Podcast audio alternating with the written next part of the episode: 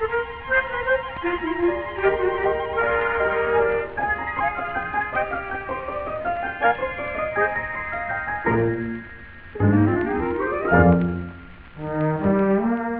is Blue Drava, an audiocast with me, Stephen Ward, aka AukonDK. This is a show about software freedom, movies, video games, and anything else that catches my interest.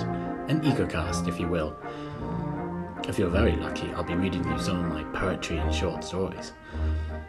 In this first episode, we'll be talking a little about uh, general news about me and uh, the new website of bluedrava.com. Also, talk about the student radio station which I work at.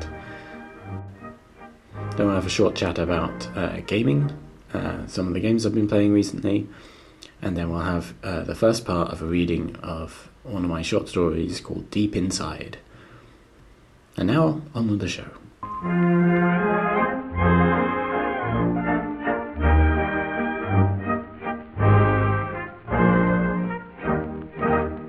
I tried doing a podcast in the summer of 2014, but the setup was a bit foolish. As live with music was far too much hassle, and even though I decided to change the setup, I had so many other things to do that I ended up doing very little. This time should be better. I'm doing pre records and very simple production, no music, uh, unless I decide to later on, but um, it's just finding a quiet time to record without disturbing or being disturbed by my family as I have a, a new young daughter. What's this? It's a microphone. I'm just sitting on it. I've borrowed a Zoom H1 audio recorder slash microphone, which is good enough to prove that I want to do this show as an ongoing concern, and then I can invest in some of my own equipment.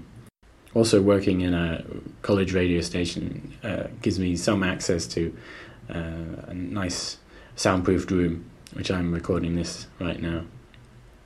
But generally, I'm going to be trying to record at home so I have more control over my environment.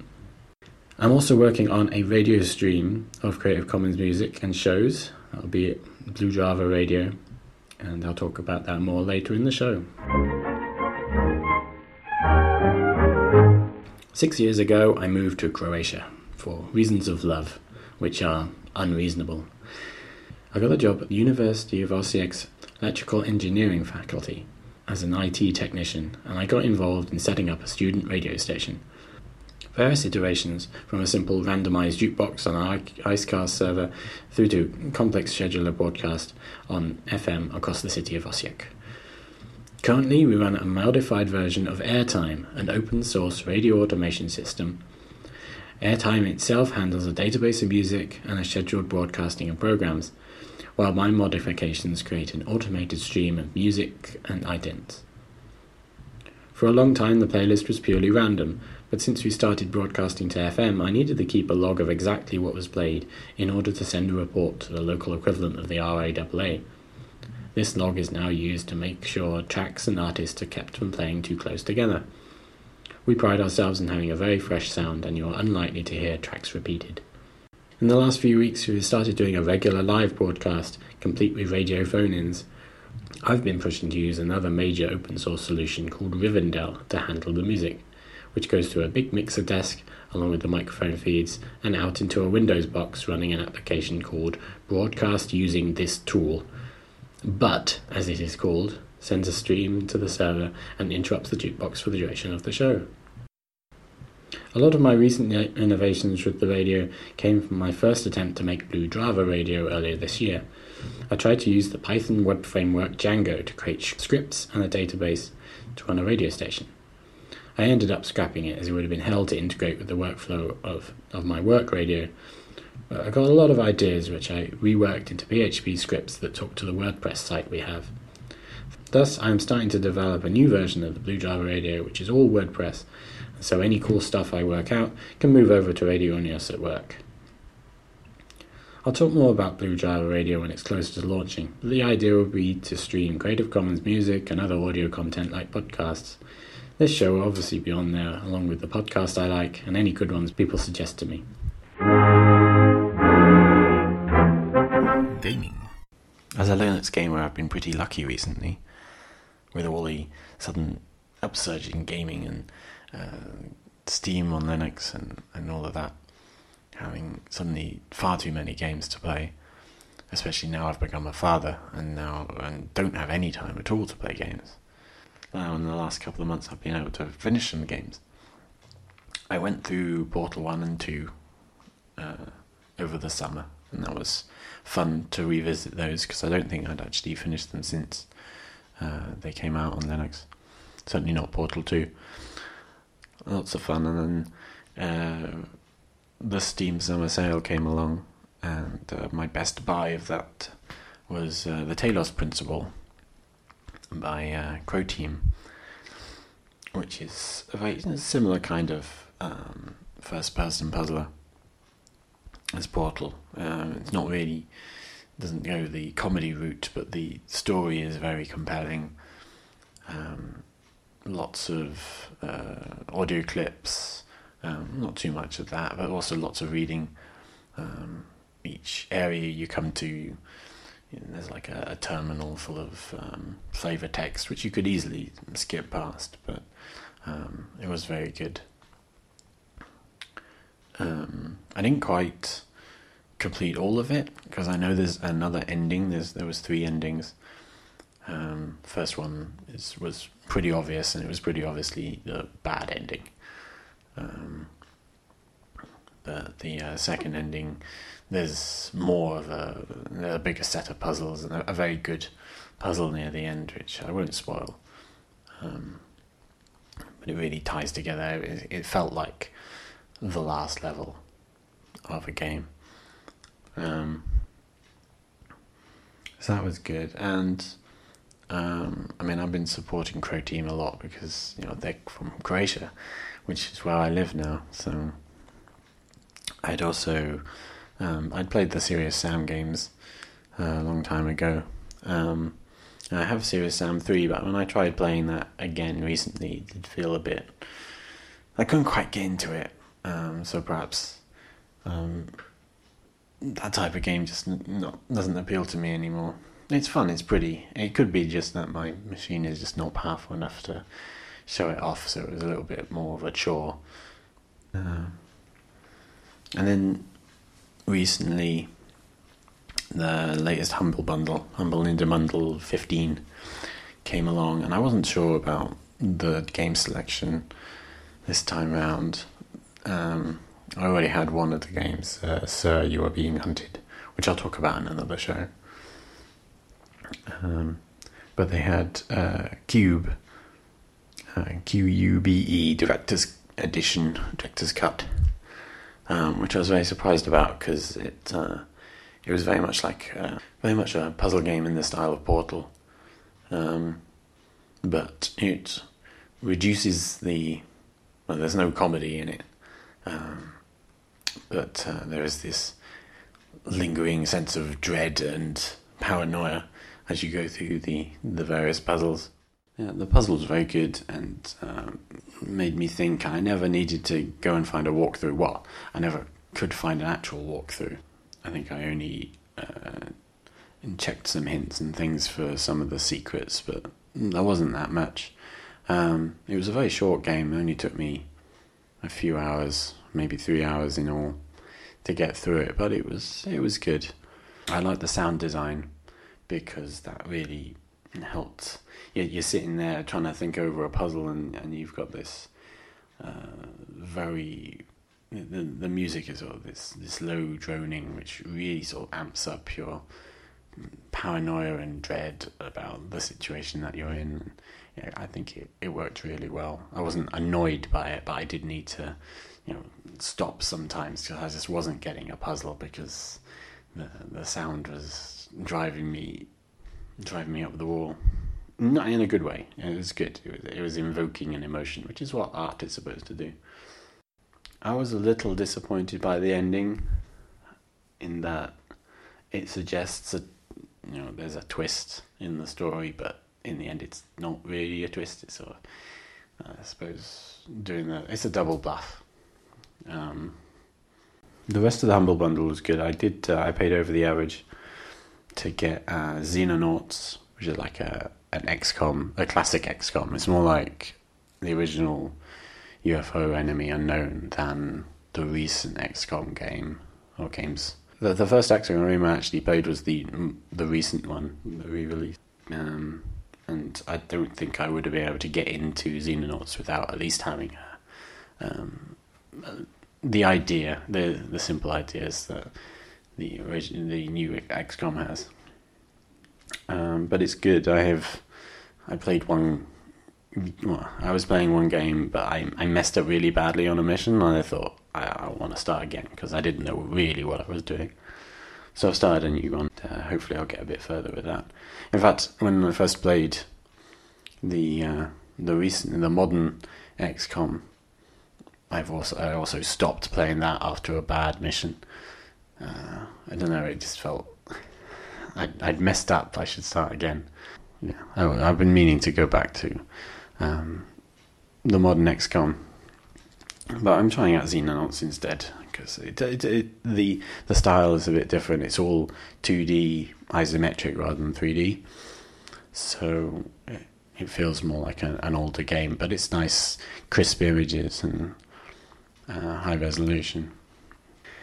There's also Planetary Annihilation, which has gotten a lot of flack recently. It was a kick-started game, um, but I mean, I, I like uh, real-time strategies, but I'd never really gotten into the total annihilation form, uh, where you've got a commander unit wandering around doing a lot of the work, and uh, then you, you build your base around that. Uh, I could never quite get my head around I'm I'm old school. I'm Command and Conquer and Warcraft Two. I didn't really like having that uh, that commander unit. Sort of bugged me. Um, but I might give it a go. It does look pretty, very pretty, and I like the uh, the scale of being able to sort of you're looking around a globe, and then you can blow up planets and things while you're playing the game. So I'll have a look at that. Um, Skullgirls is a beat 'em up, um, sort of Street Fighter style. So very fast and lots of movement. At the the style of the graphics is very nice. I, I like this sort of it's a, this blend of anime and Disney, uh, like classic, really classic Disney sort of thirties, twenties and thirties Disney animation. It's it's a really weird look, and I, I like it. Um, but I am just but- button mashing. I don't know how to play fighting games. I don't think I've really played any since you know the old Mortal Kombat and One Must Fall. And then we come to the uh, the other game that I actually finished, which isn't surprising since it's only ninety minutes. Gone Home, um, the walking simulator. Uh, it's, well, it's sort of an explore up. Um, you know, sort of exploring a, a house, and the story unfolds as you explore. Um, I thought it was alright. It wasn't that bad. I mean, I think it gets a lot of flack for not being a game and not really having much in the way of skill. And it was a little odd. I think I went through in slightly the wrong order. Um, and the story didn't really stack up quite right. I think that probably could. That needs a bit of work. Being able to tell a story in more than one direction uh, would make it a bit better, make it uh, use the medium a bit better. Otherwise, you are just watching a story unfold over the course of 90 minutes to two hours. But the story is alright. I liked how it made you think it's one thing, but it's not really. It's alright. It's it's another. Um, it all depends on your tastes, I suppose. But worth a go. I mean, well, it was certainly worth um, getting on the Humble Bundle when you get a whole bunch of other games. Um, they also offered the, the three Deponia point and click adventures, um, which I already had the first one and I played a little bit. Um, but after Broken Age, I've been a bit jaded about whether or not point and click adventures are relevant anymore. It's a sort of a classic thing, and I, you know, I love Monkey Island and Sam Max and all of that, but when it comes down to it, the you know it's it's tough to write a good puzzle that actually um, isn't just a fetch quest. Is you know isn't just go here, use this on this. Uh, you really do need the story behind it. So I don't know. I'm going to give Deponia a try now. I've got I've got the trilogy, um, so I, I feel like I, sh- I should at least try and go through them. So yeah, that's my my gaming recently. It's interesting. I've got that's so I have had a, another another load of games as well, but I have far too many games in my Steam library, which I'm sure I will try and talk to you all about them. But that's for another time. And now we come to our final segment of the show. I'm going to do a reading of my short story, Deep Inside. This is the first part. I've been trying to write this story for like 10 years. This version I wrote as part of uh, the National Novel Writing Month a few years ago. Um, but then I found I didn't have enough content for a novel. It was uh, I was done in a few days. I was inspired to do a sort of Eldritch War of the Worlds I have this image in my head of uh, instead of a Martian cylinder, a giant seed which falls to Earth and crashes and starts growing. And um, this doesn't really go that way, but it has some seeds, if you will, of the idea. Anyway, I hope you enjoy this first part. Not much happens, but it's all set up for the characters, and I will continue to read this over the next few weeks. Deep Inside by Stephen Ward. Part 1. You are in bed. The duvet cover's design is of a happy rabbit, but upside down and in the moonlight it looks so much more sinister. You are ten years old, long blonde hair scattered around your head, and something has woken you from a dream you don't remember. You are out of bed. The door to your room is open a crack. The light in the hallway shines through. On the other side of the room, the light of the full moon counters the light from the hallway. You look through the window overlooking the vast estate of your family. The window faces north, towards a small forest in the center of the estate. There are small twinkling lights which aren't normally there. You are down in the main hall. Lights are on, but no one is around. You put on your pink Wellington boots and overcoat. The front door is heavy, but not beyond your small frame. You are outside. To the south is your house, big and oppressive. To the north is the forest, dark and scary. The full moonlight makes the darkness inside worse, but your curiosity is piqued.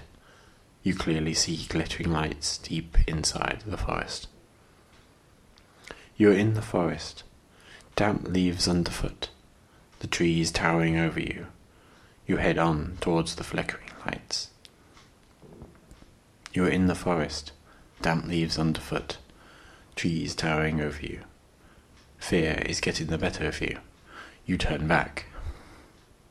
You are in the forest, damp leaves underfoot, the trees towering over you. You are lost. The only way you can go is towards the lights.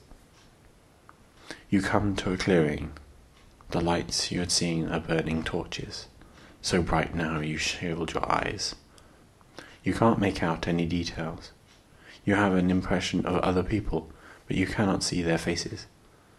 There is loud chanting all around. You are so frightened now, even though you cannot see why. You squeeze your eyes shut not wanting to see anything, hoping it'll all go away. You feel a hand on your shoulder. Emma jumped awake. For a few seconds there was that feeling of confusion she had when waking up in a strange place. She was on a bus, or rather a coach. The seats were big and obscured her view beyond the seat in front. Looking out of the window, she could see rolling hills and farmland. She was coming home. You alright, babe? asked Holly, pulling an earbud from her ear. She was an engineering student studying at the same university. Unlike Emma, who was tall, blonde, and quiet, Holly was short, dark haired, and smiley. She and Emma were the type of friends who were polar opposites to look at, but in the time they had known each other, a real bond had been created. Just a bad dream, lied Emma sitting up and stretching. Are we there yet? Holly stroked the screen of her phone and brought up a map. The GPS took a second to show their location. Not far now, she smiled at her friend. Welcome home. Emma smiled back despite herself. There were a lot of reasons not to want to come back home. She did not leave on the best of terms with her father, but she missed her mother and the house. Student dorms and the small flat she now rented did not compare to the huge house with its acres of estate. Wake up, sleepies, said Holly, throwing an empty bottle across the aisle at the other member of their group. Tim uncurled from the fetal position he had been occupying across two seats. He gave her a sleepy, annoyed look and stretched. Tim went to the same university as Holly and Emma, and they all shared a flat. An English language student, he was quiet, clumsy, and a bit pathetic. Holly loved to tease him, but never maliciously. They were all on their way to a music festival being held on the grounds of Emma's family estate. Holly managed to convince Emma to come, pointing out that they didn't need to stay at the house, as they had tents. Tim tagged along as he always did, even though he had never shown any interest in live music. Emma was staring out of the window, the land outside becoming familiar. It wasn't long before the bus was pulling up to a makeshift stop next to the southernmost field, one great car park for the festival. They all exited the coach and collected their bags from the cargo hold. Tim looked bizarre, his thin frame barely coping with the heavy backpack. Holly looked odd too, the top of her pack more than a head taller than her. Only Emma looked comfortable, her body strong and toned from plenty of exercise and sun working on archaeological dig sites.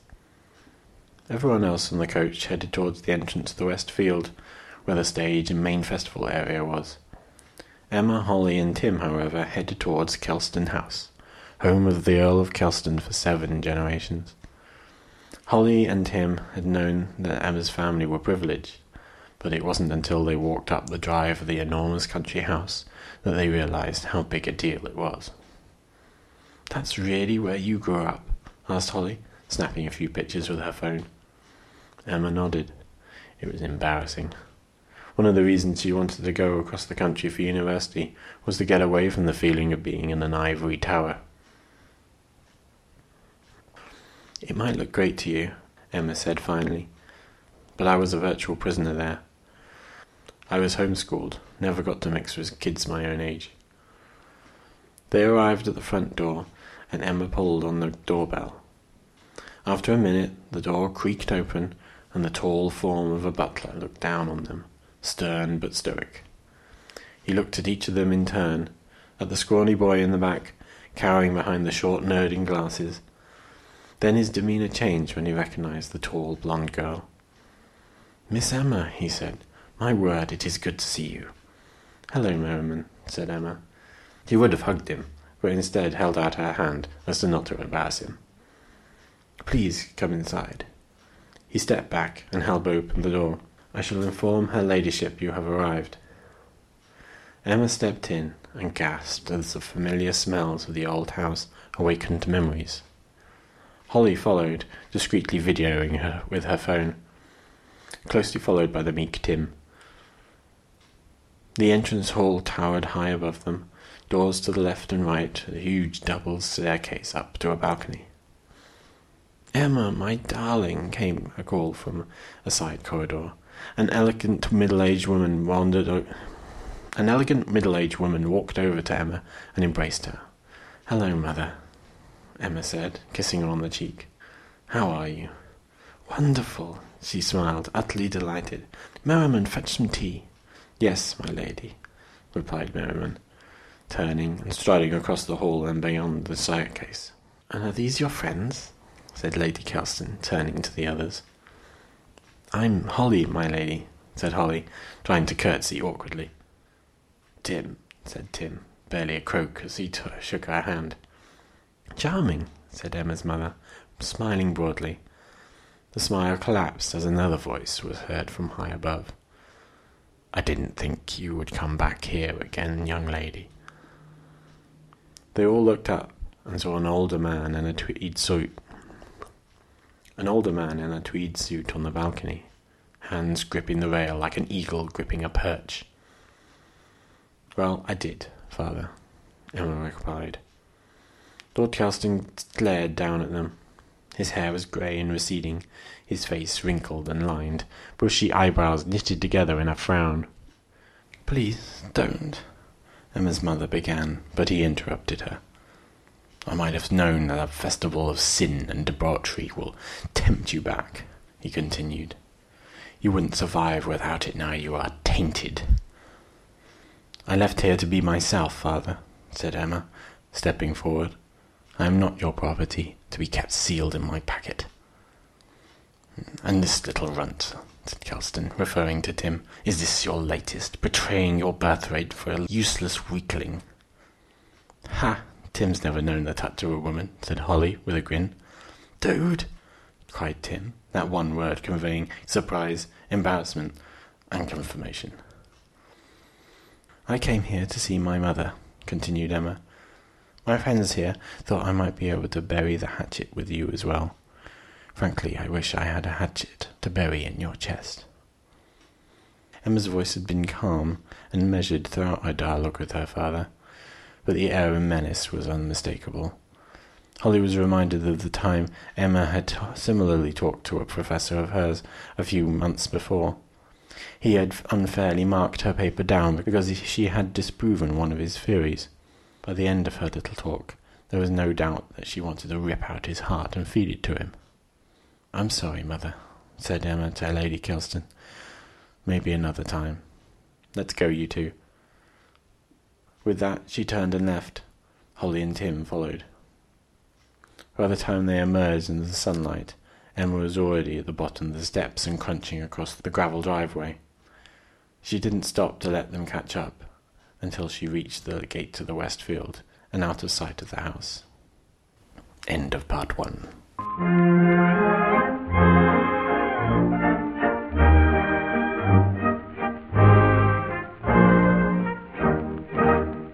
And now we come to the end of the first episode of Blue Drava. If you want to get in touch with me, you can email show at bluedrava.com or there'll be uh, a list of my contacts on the website bluedrava.com. I'm not sure if I'm getting going to get these out weekly or fortnightly. I'll just have to see how uh, how it goes.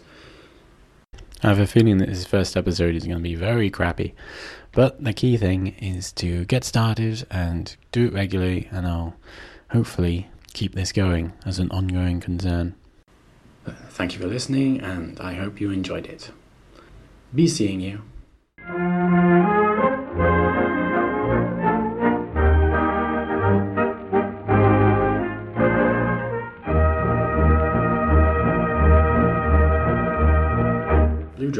A Blue Drava production for Radio Blue Drava. It is licensed Creative Commons Attribution Share Alike, so you can freely listen, share, and remix so long as the license is preserved. For more information, go to bluedrava.com.